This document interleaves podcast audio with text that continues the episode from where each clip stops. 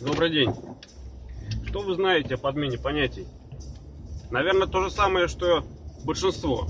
Да? Подмена понятий это когда что-то ты сначала одно думаешь, а потом оказывается совсем другое. А может быть и третье, и так далее. То есть есть определенные понятия в голове. И они со временем явно или тайно меняются. Ну ладно, это общие слова. А теперь к делу. Я хочу записать несколько роликов на тему алкоголя, никотина и прочих понятий, которые достаточно жестко сидят в понимании людей. Итак, как работает подмена понятий? Есть такое понятие, как курение. Курение – это вдыхание и выдыхание какого-то вещества, которое визуально образует какое-то облако. То ли пара, то ли дыма. Ну, раньше считалось дыма, а теперь не курение, теперь оно парение. Но суть та же, то есть курение или парение со стороны, если ты не видишь, да, что там вдыхал, издалека, выглядит одинаково. То есть это клуб чего-то. То ли дым, то ли пар. Значит, э, сейчас, вот только сейчас, да, появились возможности вдыхать и выдыхать пар именно вот э, так же легко, как и сигареты, да, курить. То есть ходить по улицам и вдыхать. То есть раньше вдыхать пар, ну вы заставите кого-нибудь раньше, да, вот сесть куда-то там э, дома, да, и вдыхать, выдыхать пар. Но дышали только по необходимости, когда болели над картошкой. Тогда вдыхали, выдыхали пар. Так вот, мне очень понравилось э, высказывание одного специалиста на эту тему.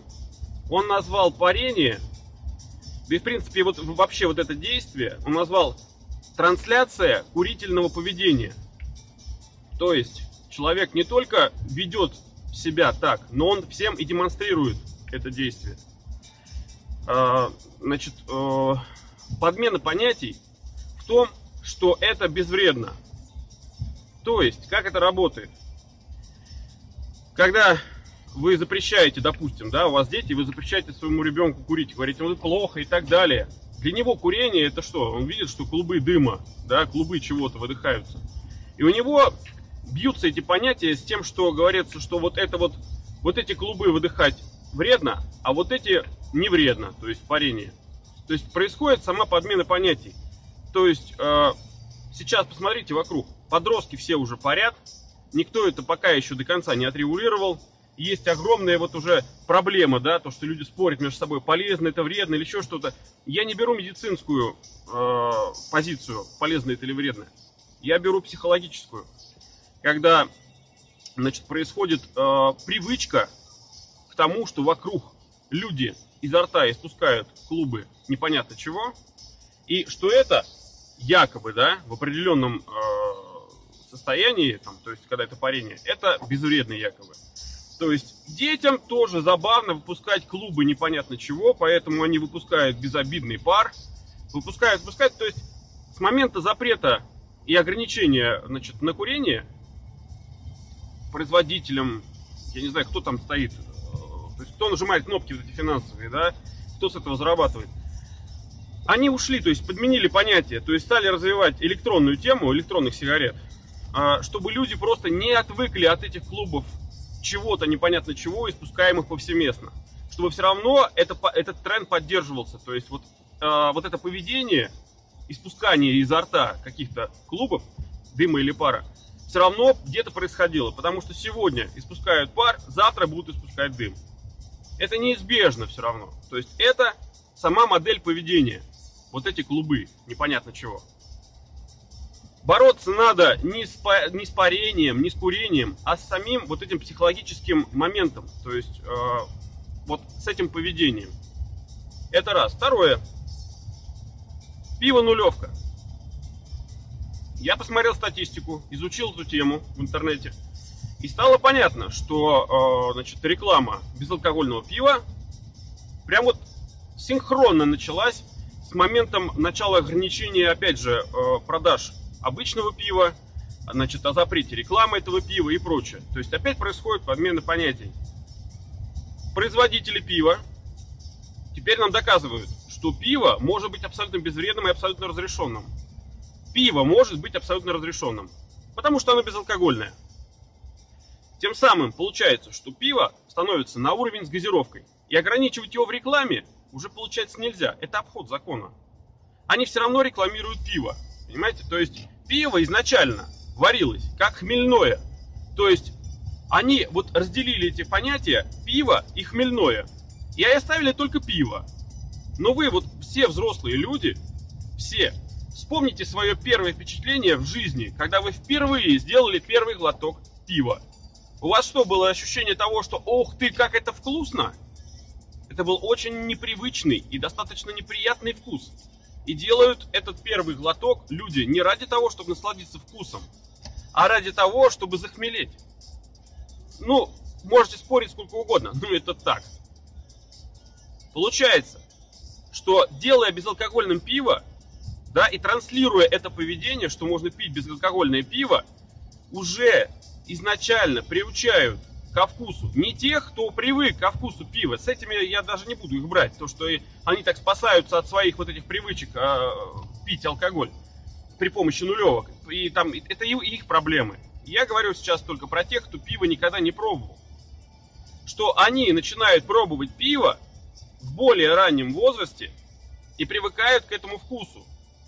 Дальше остается всего лишь просто поменять безалкогольное пиво на алкогольное. То есть детей приучают к пиву теперь с меньшего возраста. Ну, когда друг другу предлагают. Давай по нулевочке, давай. Зачем это нужно? Чтобы больше пить, что ли, нечего? Для кого это реклама? Значит, э, кроме прочего, э, в СМИ регулярно появляются статьи, исследования, э, которые, естественно, проводятся на какие-то спонсорские помощи этих компаний пивных, в которых вот просто везде идет вот красной строкой. Ради интереса можете погулять по интернету и посмотреть. Значит, э, там э, вред и польза безалкогольного пива.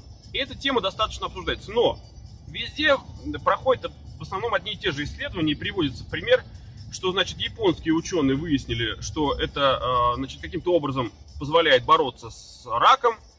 Значит, американские ученые, по-моему, там с сердечными заболеваниями, типа, нашли. Оказывается-то, а оказывается, она еще полезная. Пиво полезное, безалкогольное. Что, больше ничего другого полезного нет?